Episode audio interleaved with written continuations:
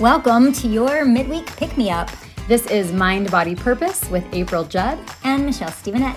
Each episode provides three tangible ways to improve your life one to nourish your mind, one to connect to your body, and one to live in your purpose. This is where you find confidence to go so you can have confidence to be. We're so glad you're here. Hey, welcome to the podcast. It's Michelle and April. Hi. And it's episode 43. Last uh, episode, we had Jessica Frew from The Husband in Law on. And I hope that you listened to that because she had so many wonderful things to share. And so today we're discussing the one thing, actually, we're going to be dis- discussing a few things. But at the end of that interview, we asked her a question of if there's one thing for our listeners that you'd want them to know from this and to take away, what would it be? And what did she say?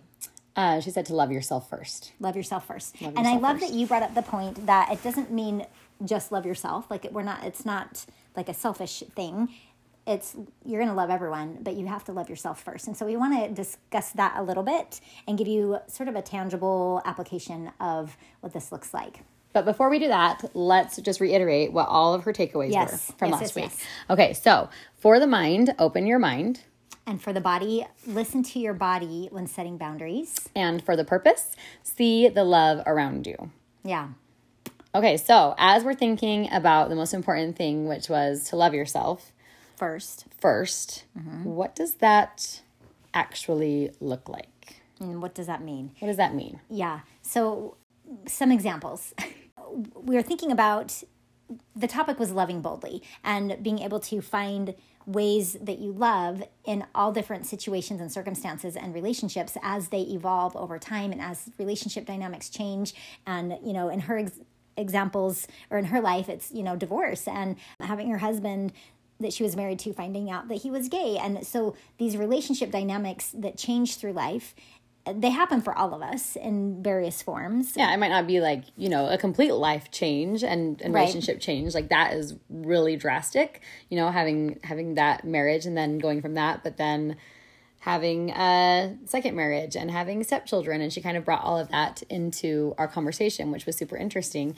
But each of us have some sort of evolution within the relationships that we have in our lives and we can directly apply some of the things that she was saying to those relationships. So maybe it's a high school friend and you had a re- certain relationship in high school and maybe that dynamic has shifted over time. All of our relationships tend to shift over time. There's very few and far between where you pick right back up with somebody where you left off. I feel like most relationships do sort of evolve and shift a little bit. Maybe it's a family member, or maybe it's just somebody that you're associated with that's just sort of difficult to be around and maybe at one point you had a different type of dynamic or relationship with them. Like they they just shift over time. It can take a long amount of time, like, you know, high school maybe was a little while ago, or your college roommates, or someone that you were really good friends with when your kids were little, or someone that you were really good friends with when you were doing this study abroad or this other thing, and then maybe now you're not quite a, as good of friends with, or that you connect on a different level or a different relationship, or maybe it's someone that you know, last week you had a major disagreement with, and now things are a little bit rocky. Relationships evolve and they can evolve quickly and they can take time to evolve. And in my experience, a lot of times when these relationships evolve, I have found myself experiencing a form of, of guilt, of thinking that it should still be a certain way and it's my fault in some way, that it sh- that I kind of want that to still have the good that was once there or if i if i have some kind of angst about some relationship or some person then i feel sort of guilty like oh i i shouldn't feel that way and and so then i i it impacts the way that i show up whenever that person's comes around or their name mm-hmm. is said or or whatever and so it's like that person now is flooded with guilt for me. Yeah, so now it's it's almost like this little mirror shows up of like remember this little guilty thing or remember how this person walking into the room is showing you that you didn't do enough or weren't enough for this relationship? Right, right. And so That's not fun. I don't want to ever see that person. Right. So back to what Jessica said about loving yourself first. I think a big piece of this is being able to find the compassion for ourselves and understanding like, okay, we are doing the best we can. I believe I'm doing the best I can. And I actually genuinely do care, have deep care and concern for these people. And so, sort of dropping that guilt of knowing like I've actually done nothing wrong. There's nothing that I need to repair other than just the way that I am showing up, the way that I am thinking about me. If i'm thinking i haven't done enough or that i'm not enough in some way i can i can actually let that go and find a little bit of relief in knowing that actually you know what? No you do actually care. And that's why this is maybe a sore spot. Yeah like that's um kind of finding a little bit of like the silver lining in the situation you know giving yourself credit and saying well i know that i care. Based on the th- feelings mm-hmm. that are coming up the guilt that is showing up i wouldn't be feeling guilty about this particular relationship if I didn't care. Mm-hmm. Yeah. And so for me, it was a huge relief to hear Jessica describe how love can still be just as present, just as true, with it not looking the way that maybe you had envisioned. And so when I think about different relationships and dynamics, there might be some relationships, she even gave that one example, where the most loving way to be with that person was to have absolutely no contact. And that was setting a personal boundary that felt loving to both people felt most loving to her as well as to the other person right mm-hmm. and so being able to love yourself first knowing like high five yourself like yes you do care you do have concern you don't need to feel guilty like you haven't done enough or you're not enough um, that is where i feel like the love yourself first comes in mm-hmm. but then of course then it extends to then loving them as well yeah so giving yourself a little bit of credit mm-hmm. for the way that you're feeling and the effort that you are willing to put into this relationship on whatever level mm-hmm. it is right that's first. And then being able to drop the guilt behind it so that um, you're not showing up from a place of guilt. Yeah. You're showing up from a place of love. And then also, like Jessica pointed out, being able to open your mind to what that love in that specific relationship could look like now. Mm-hmm. Like rewrite the story, rewrite the book, mm-hmm. erase everything because now it looks different than it did before. Yeah. It's onto a different phase, perhaps and find gratitude for the relationship that you did experience that is causing you to want to love this person. Yeah, I think that when you're wanting to love the person, a lot of times it's because you maybe did have a season with them that was beautiful or yeah. that just was nice and you kind of want that again. Mm-hmm. They mean something to you. Yeah. Um, and you can see the benefit of in your life of their presence or who they are in in loving you. And maybe maybe you actually can't see the benefit of having this relationship continue. And like jessica said that's where the most loving thing is to not continue the relationship from that level or to have contact. But for the most part i think that the reason that we want to see this this relationship through even through all of its seasons mm-hmm. kind of is because we do see the beauty of loving this person, even if it doesn't look the way we want it to. So, all of this said, let's give a specific example.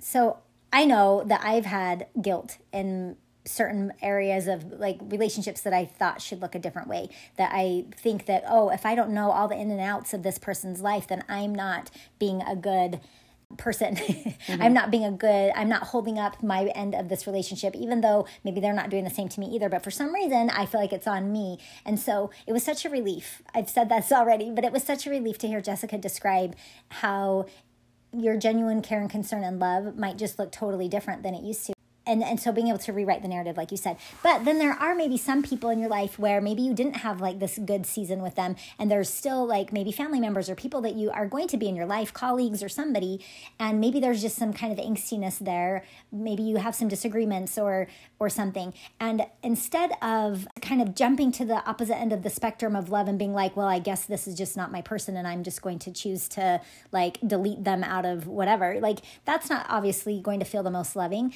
So when those kinds of relationships are there, I, you also don't want to feel the guilt of like you shouldn't be feeling this way either. So that I think the most loving place there is to find some gratitude for what is this person teaching me. I can think of a couple of instances in my life where you know, I like to consider myself a loving person. I think love comes pretty naturally to me in most situations, but it's those individ- certain individuals where maybe that comes up and then is like put it puts it to the test of like are you still, Michelle, going to be loving in this situation and this circumstance as well? And that's where it kind of gets put to the test. So even though love seems so all encompassing and and simple, it's not necessarily easy. In fact, I think true love in the deepest sense is actually one of the most challenging concepts for us to truly internalize and i think and jessica mentioned that that is why we're here is to learn how to love love each other okay so here is my real life application example that has happened to me and i kind of use the things that jessica taught us to apply as i was meeting up with a friend the other day and we were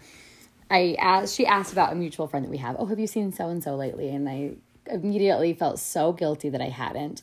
And I said, No, I haven't. You know, just with a lot of things that have been going on, I haven't. And she said, Me neither. And I feel so bad.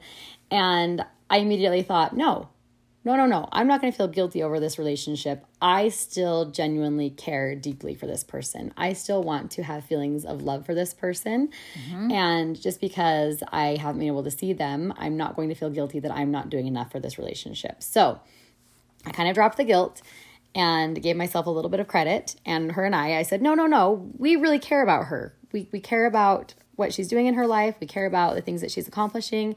We care about, you know, whatever we're led into that we can see from where we're at in our lives. We deeply care for her. So I kind of gave us credit for that.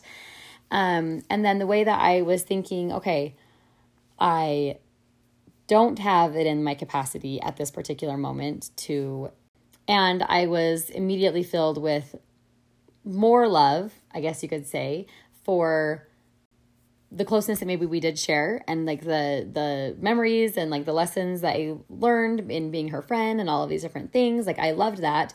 And I didn't have to give that away to allow our relationship to evolve for what I have capacity for at this particular moment. As you were talking, the thought came to me the minute we get into the guilt, then we've all of a sudden made it about us and we turn very inward as opposed and that is the opposite of love mm-hmm. and so as soon as so i love that you recognize that in that moment and you were able to say like no no no give ourselves credit we love this person and we're going to show up from love uh, the the guilt is not only is it unnecessary, but it's actually pretty harmful. It it gets in our way. It's it's a judgment on ourselves that hinders our ability to love, our capacity to show up loving and to like spread that. And so that's just a perfect example of a of an easy way that that might show up and probably all of us have had something along those lines mm-hmm.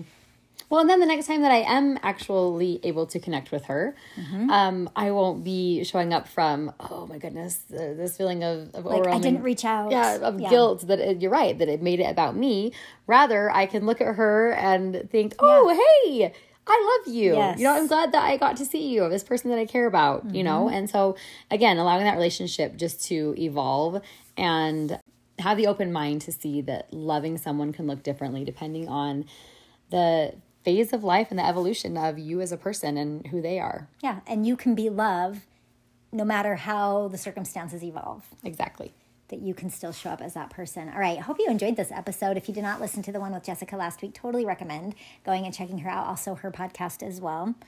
Um, a lot of people ask us what the best way to support us is, and it is to share our podcast. So you can do that through a link and sharing it to someone through a text message. You can share it on your social media. You can go onto our social media at mind.body.purpose. You can tag us in things that you do share. You can like and comment on our posts and leave us a review. That's a really helpful one. That would be awesome. Yes, go to review. Apple Podcasts and leave us, you know, preferably a five star review so that people can find us. um, but we appreciate all of your support. All those things are the best way to support us. So for those who have asked, that's it. All right. Thanks so much for being here. We'll be back at next time. Bye, friends. Bye. Hey, thank you for taking the time to listen to this episode and invest in yourself. We truly believe confident, caring women like you are changing the world.